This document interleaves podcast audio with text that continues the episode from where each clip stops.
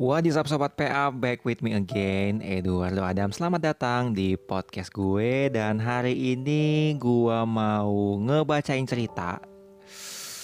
Aduh, bisa dibilang ya dari 53 episode yang udah gue jalankan di podcast gue Ini episode yang paling menyeramkan.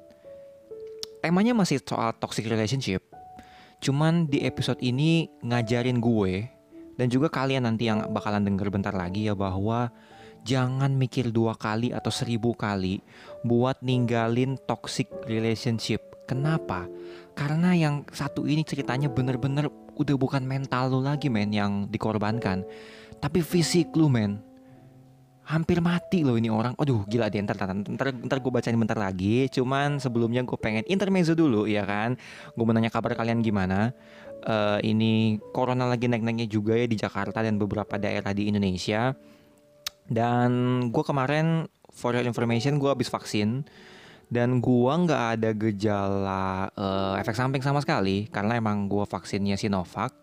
Emang bonyok gue menekankan gue untuk Sinovac karena biar menghindari ya uh, kena efek samping yang bisa menghambat aktivitas kita semua gitu kan. Terlepas dari mungkin orang bilang asal lebih bagus, Sinovac kurang dan segala macamnya ya. Kalau gue pribadi sih ya yang namanya vaksin vaksin aja lah kalau emang udah waktunya gitu kan. Biar pandemi ini kita doakan bersama biar cepet selesai gitu kan. Pengen lah lu kan keluar keluar lagi ngedate lagi ya kan. Physical touch lagi nggak ada jarak-jarak lagi. Idih gue udah kangen banget masa-masa itu ya ngasih meskipun gue single ya tapi ya kan masa single nggak ada yang nemenin bener gak sih?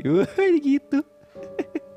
Oke langsung aja di episode kali ini gue mau ngebacain cerita yang udah dikirimin sama Lala ya nama yang udah gue samarkan. Umurnya 23 tahun dan dia berasal dari Sidoarjo. Jadi sebelum gue mulai ceritanya Jadi gue ini tahu si Lala ini dari TikTok. Lagi-lagi TikTok ya kan. Akhir-akhir ini gue lagi sering main TikTok guys soalnya. Karena Gak tau ya gue ngerasa TikTok itu bikin gue dan beberapa orang juga yang main itu jadi diri sendiri aja gitu nggak ada jaim-jaimnya. Terus kayak orangnya kayak lebih ramah gitu loh meskipun dia udah punya banyak followers atau masih sedikit. Tapi ketika dia live tuh dia ramahnya beneran ramah gitu loh. Nggak tahu juga ya setiap apa platform viewers atau mungkin creators behavior itu kayak beda gitu. Nah jadi singkatnya si Lala ini lagi nge-live dan ini seharusnya ya gue tayangin tuh minggu lalu. Cuman karena gue pikir ah nggak enak nih kalau misalkan audionya langsung gue masukin gitu kan. Takutnya nanti ada hal-hal yang tidak diinginkan. Jadi gue pikir nah ini gue bacain aja ceritanya dan namanya gue samarin. Jadi kalau misalnya ya untuk meminimalisir lah hal-hal yang tidak diinginkan. Oke. Okay? Dan langsung aja gue mulai. Jadi si Lala ini ceritanya dia lagi sakit dia udah berhubungan sama mantannya cukup lama dia nggak bilang sih uh, exactly berapa karena kepotong ya gue join live dia ketika dia lagi cerita dan udah kepotong ya kali kan gue suruh dia ngulang lagi jadi intinya yang gue tangkep si Lala ini sakit oke okay? dan dia udah nggak mau minta tolong ke mantannya karena dia udah tahu pasti si cowok ini pasti nggak mau nganterin ke rumah sakit karena takut ngeluarin uang Oke, okay? padahal aku tuh sama sekali nggak mau minta dia yang bayar. Ya kali kan, yang sakit aku, kenapa harus cowokku yang bayarin? Apalagi posisinya sekarang aku udah kerja.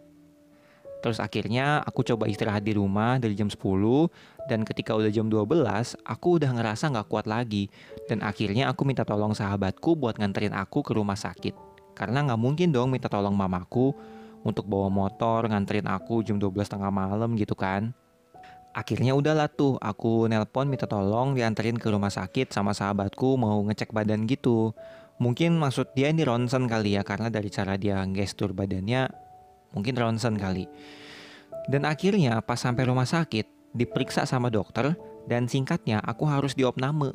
Nggak dibolehin pulang sama dokter selama 9 hari.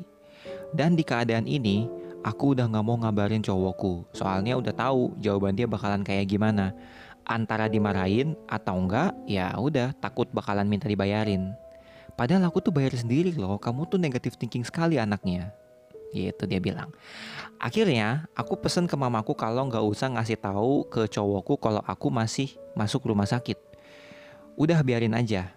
Cuman ya gitu deh ujung-ujungnya dikasih tahu juga Dan sesuai dugaan, dia malah marahin aku. Marahnya tuh marah yang hebat banget gitu.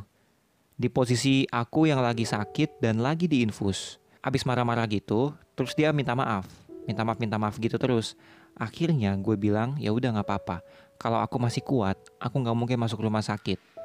Ya tuh kan aku jadi nangis lagi. Nggak suka deh nangis begini nih gitu. ini nih cewek ini lucu ya. Dia cerita-cerita terus dia sedih. Menurut gue dia kebawa lagu karena pas dia lagi live tuh lagunya emang mendukung buat dia nangis banget sih. Gitu lanjut ya. Nah terus suatu ketika pas udah malam terakhir sebelum besok aku keluar rumah sakit. Jadi kan aku di kamar yang isinya dua orang. Cuman dia ini lagi keluar kamar nih, tamu pasien rumah sakitnya. Terus aku keke bilang ke mamaku, Ma nggak usah jagain aku ya, nggak usah ke sini. Aku bisa sendiri kok, makan sendiri dan lain-lain. Maksud aku tuh nggak mau ngerepotin mamaku juga gitu kan. Jadi selama 9 hari itu sama sekali nggak ada yang nginep, jagain, nemenin aku gitu, nggak ada. Kayak gimana ya, kalian tahu nggak sih rasanya punya pasangan tapi yang kayak dan Enden si Lala ini nangis lagi guys. Jadi di malam itu Dokter yang meriksa aku ngingetin, jangan lupa ya obatnya diminum yang jam 12 malam.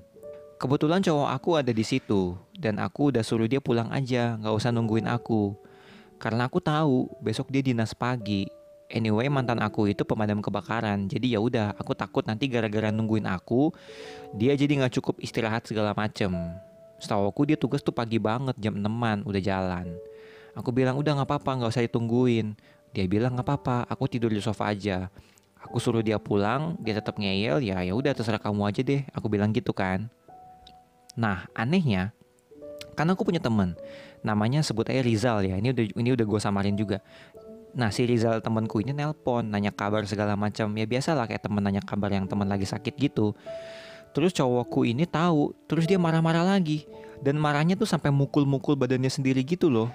Bikin panik. Mana aku masih diinfus kan? Dan yang paling serem dia ngambil bantal kepala aku, terus aku kayak mau dibekep gitu mukaku. Suntikan aku sampai lepas, tanganku sampai bengkak, dan di situ posisi aku udah lemes, aku udah ngerasa kayak udahlah mati-mati deh aku ini. Dan ingatanku itu membekas nyeseknya sampai sekarang. Wow, wow, ini sudah bahaya banget loh. Setelah itu, mantan aku lari keluar kamar. Terus aku minta tolong suster buat pasangin lagi infus aku. Aku balik ke kamar mau istirahat. Terus gak lama dia balik lagi ke kamar. Marah-marah gak jelas dan again mukul-mukul badannya dia gak karuan. Terus dia pergi dan aku kejar kan sambil bawa-bawa infusan gitu aku teriak, kamu mau ke mana?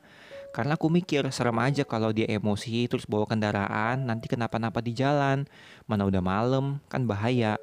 Bikin kepikiran, udah sakit disuruh mikir lagi. Ah pusing aku saat itu. Dan karena ada kerjaan yang gak bisa ditinggal, akhirnya aku lanjutin beberapa kerjaan sambil diinfus.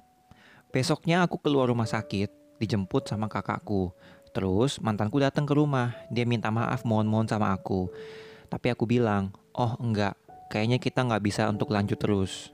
Terus satu minggu setelahnya, dia bilang dia mau nikah. Terus aku kayak, oh ya udah nggak apa-apa. Emang jodoh kamu bukan aku. Aku bukan yang terbaik buat kamu dan dia yang terbaik buat kamu. Menikahlah kamu. Terus nggak lama dari situ, nggak sengaja aku lagi liburan ke Bali. Nah aku kan masih punya kontak WA kakaknya mantanku. Kebetulan lagi scroll story WhatsApp gitu, eh ngeliat kalau tepat di hari itu mantanku udah nikah. Kaget dong aku, tapi kayak oh ya udah nggak apa-apa, semoga sakinah ada waromah ya mas. Aku ngomong dalam hati gitu dan semoga nanti kalau mereka udah punya anak, jangan pernah anaknya bisa mirip sama aku ya gitu. Oke, okay, thank you banget Lala udah sharing ceritanya bersedia untuk di-sharingkan ceritanya.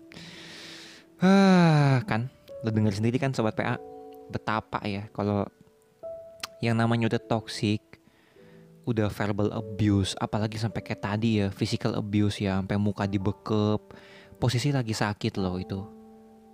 Aduh, gue sampai detik ini nggak bisa bayangin ketika ada orang yang ngebentak pasangannya, verbal abuse, kasar, physical abuse, aduh itu gue nggak ngerti lagi cinta yang mana lagi yang bisa jadi alasan buat menyelamatkan hubungan kalian berdua tuh di mana gitu. Iya kan? Masa lo nggak ada rasa iba-ibanya ketika pasangan lo lagi sakit? Lo harusnya di saat seperti itu lo tunjukkan rasa cinta lo lo rawat gitu kan dengan sepenuh hati dengan kasih sayang.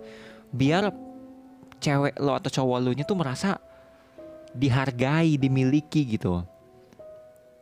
Tapi yang dibuat malah kebalikannya tadi kan suka mukul-mukul dirinya sendiri self harm hitungannya kan. Terus juga bentak-bentak bahkan sampai fisikal itu udah bahaya banget sih. Dan gua dengernya ya gue bersyukur banget nih orang lepas dari ikatan ini. Karena aduh udah morong-morong banget guys. Bener kalau lu toxic punya temen atau pacar ataupun orang tua itu juga lo berhak untuk memutuskan hubungan itu. Lo berhak untuk jaga jarak.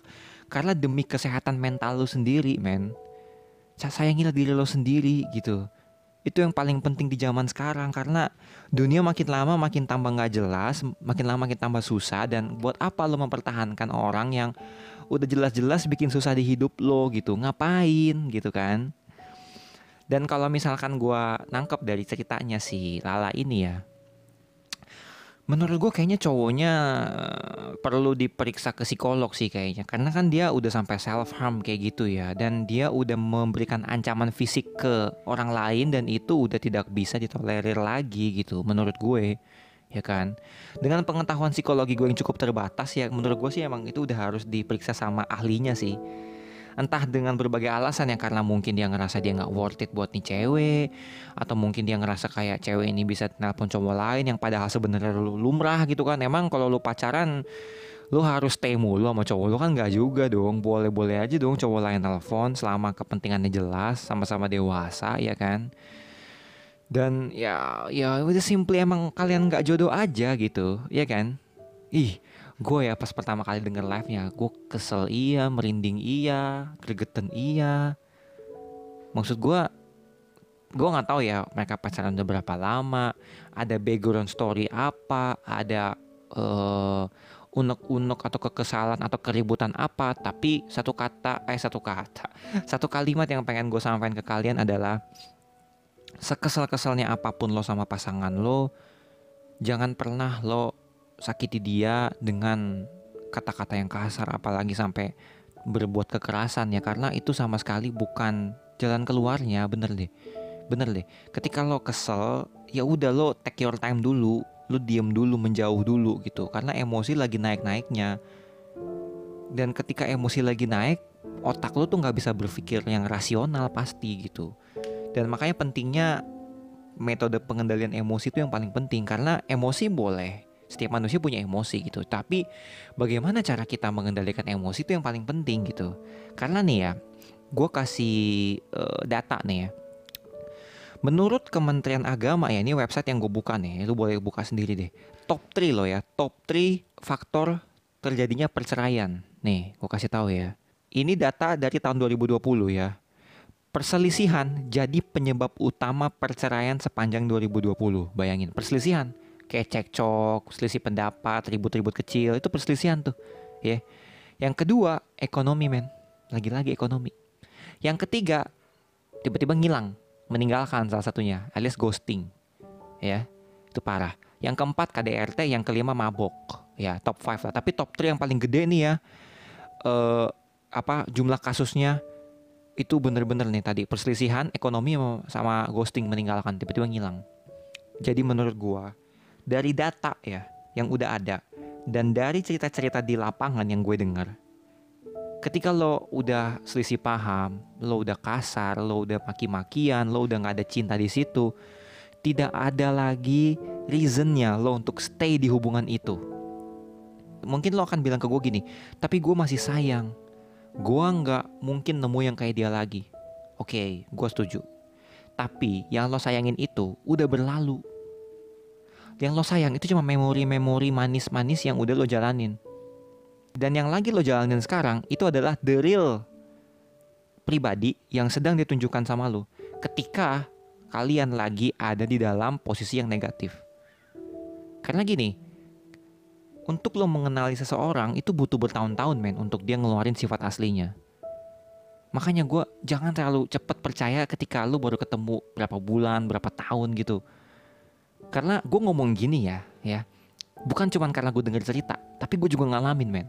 Ketika gue sama mantan, sama temen-temen gue, sama orang tua bahkan. Jadi lo itu harus bisa mengkurasi orang sesuai dengan apa kata hati lo dan juga sinkronis sinkronis itu dengan otak lo gini gue ambil contoh kasus Lala tadi ya oke lo bilang lo masih misalkan lo masih sayang ya sayang ditunjukkan dengan apa dia pasti memperhatikan lo dia pasti mengasihi lo nah kalau dari kasus Lala tadi dia udah ngatain lo kasar sampai memberi ancaman fisik, sayangnya di mana? Kita pakai logika dasar aja. Sayangnya itu di mana gitu? Di mana rasa sayangnya itu di mana gitu? Sekarang gini, gue balikin ke diri kalian sendiri. Ketika kalian lagi sakit, kalian pasti pengen memanjakan diri kalian dong, bener dong. Entah kalian mungkin istirahat, makan makanan kesukaan kalian, mungkin kalian uh, mungkin nonton drakor atau apa pun itulah yang membuat kalian tuh nyaman, kalian bisa sembuh. Nggak mungkin dong kalian mukul-mukul badan kalian sendiri, kalian ngebentak-bentak diri kalian sendiri, self harm, mukul-mukul, terus kayak memberikan ancaman ke diri kalian sendiri yang bikin kalian tuh jadi kayak nggak nggak nggak lama sembuh gitu kan nggak mungkin gitu. Terus kalian membiarkan orang lain untuk menyakiti kalian. Cuma dengan alasan kalian masih sayang dan kalian nggak mungkin menemukan orang yang lebih dari dia. Di mana itu logikanya di mana? Sayang, di mana? Aduh. Kalian tuh aduh, hidup kalian tuh terlalu berharga dan terlalu singkat untuk dihabiskan sama orang-orang yang toxic. Toxic is toxic, oke? Okay? Terlepas dia mau itu temen, keluarga, pasangan, orang tua, toxic is toxic. Dan lo berhak untuk bilang enggak, lo berhak untuk memutuskan hubungan lo dari mereka. Oke? Okay? Karena mereka aja nggak mikirin lo, ngapain lo mikirin perasaan mereka? Udah aja putus hubungan, lu lu gue gue. Selesai persoalan. Karena dengan nih percaya ya, dengan lo membiarkan toksik ada di hidup lo, lo akan semakin menyerap emosi negatif yang mana itu akan kebangun ke diri lo gitu. Dan ketika nantinya lo berganti pasangan misalnya, dan lo akan memberikan energi toksik lo ke orang lain. Karena basically itu emosi kan, emosi harus dikeluarin entah bagaimanapun cara dan bentuknya dan kapan itu terjadi gitu loh. Lo mau jadi orang toksik berikutnya? Kan enggak dong, iya kan?